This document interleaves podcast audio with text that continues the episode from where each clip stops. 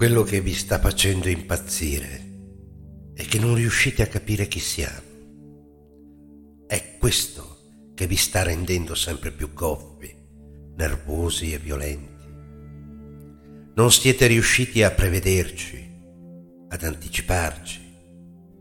Il motivo è semplice, perché in voi non c'è più niente di umano, mentre noi siamo rimasti umani.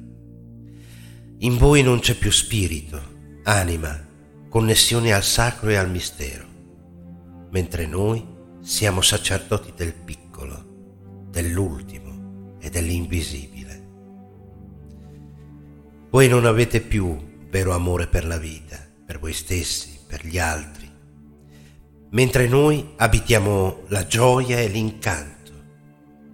Questo vi fa impazzire non riuscite a catalogarci, ad afferrarci, a stiparci tutti dentro una definizione semplice e vendibile. Volevate i Novax e ora in piazza avete dei vaccinati.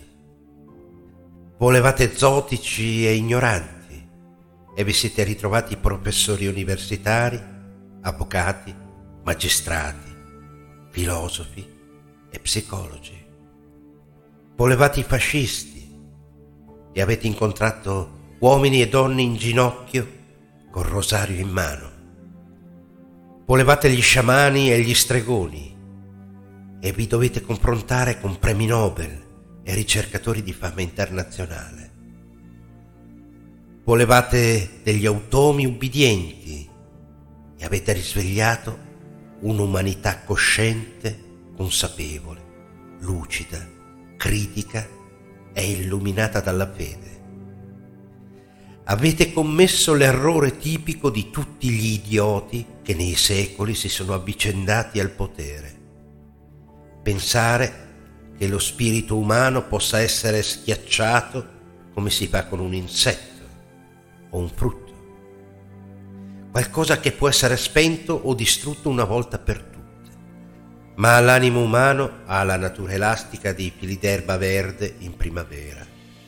Potete calpestarlo e si tenderà di nuovo, tornando a sollevarsi intatto. Voi non potete capire ciò che non siete. Questo vi terrorizza, vi rende ansiosi, isterici, caricaturali.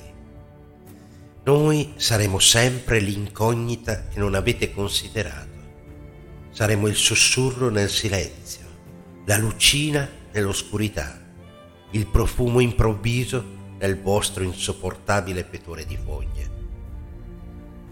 Non vivrete un solo giorno di pace e tranquillità da qui in poi, perché avete commesso il crimine peggiore di tutti.